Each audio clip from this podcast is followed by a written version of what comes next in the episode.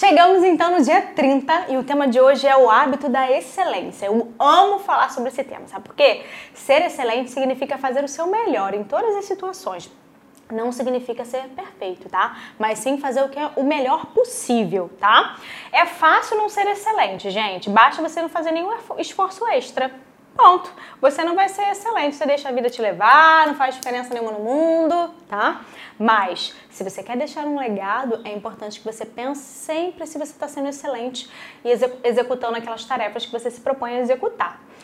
Tudo que você se propor a fazer, faça com excelência, senão é melhor você deixar para fazer depois.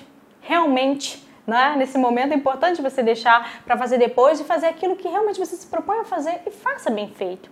Dê sempre o seu melhor. Eu tenho certeza que você vai ser reconhecido no que faz. Trate sempre as pessoas com excelência. Eu escuto muito, muita gente, ah, eu vou fazer de qualquer jeito, a empresa não vai me reconhecer mesmo, a empresa não vai me dar nada mais mesmo. Eu sou o exemplo disso. Olha, posso dizer que para vocês, eu comecei a trabalhar em um local específico, não vou falar o nome por ética, em menos de dois meses que eu estava no local, eu já fui promovida. Isso é o quê? Isso quer dizer que eu trabalhei com excelência, me dediquei tanto, aquelas pessoas viram que o número de horas que eu tinha para trabalhar era muito pequeno, a quantidade de coisas que eu estava produzindo, então eles aumentaram.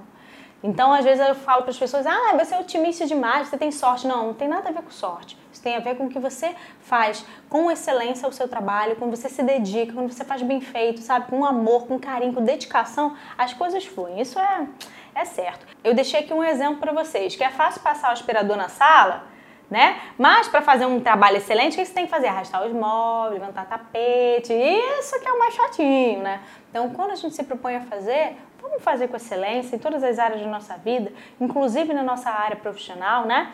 A princípio não será fácil avançar em direção à excelência, né? Mas essa atitude acabará se transformando em um hábito. Olha, imagina se a gente consegue ter esse hábito de excelência, ser excelente em tudo que a gente faz. Olha que beleza, né?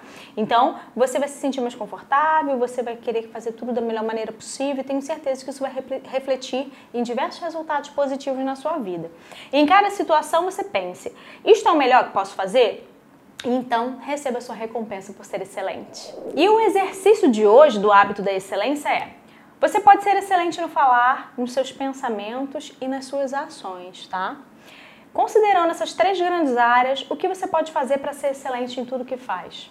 Quero que você escreva aqui, considerando essas três grandes áreas, o que, que você pode fazer para ser excelente.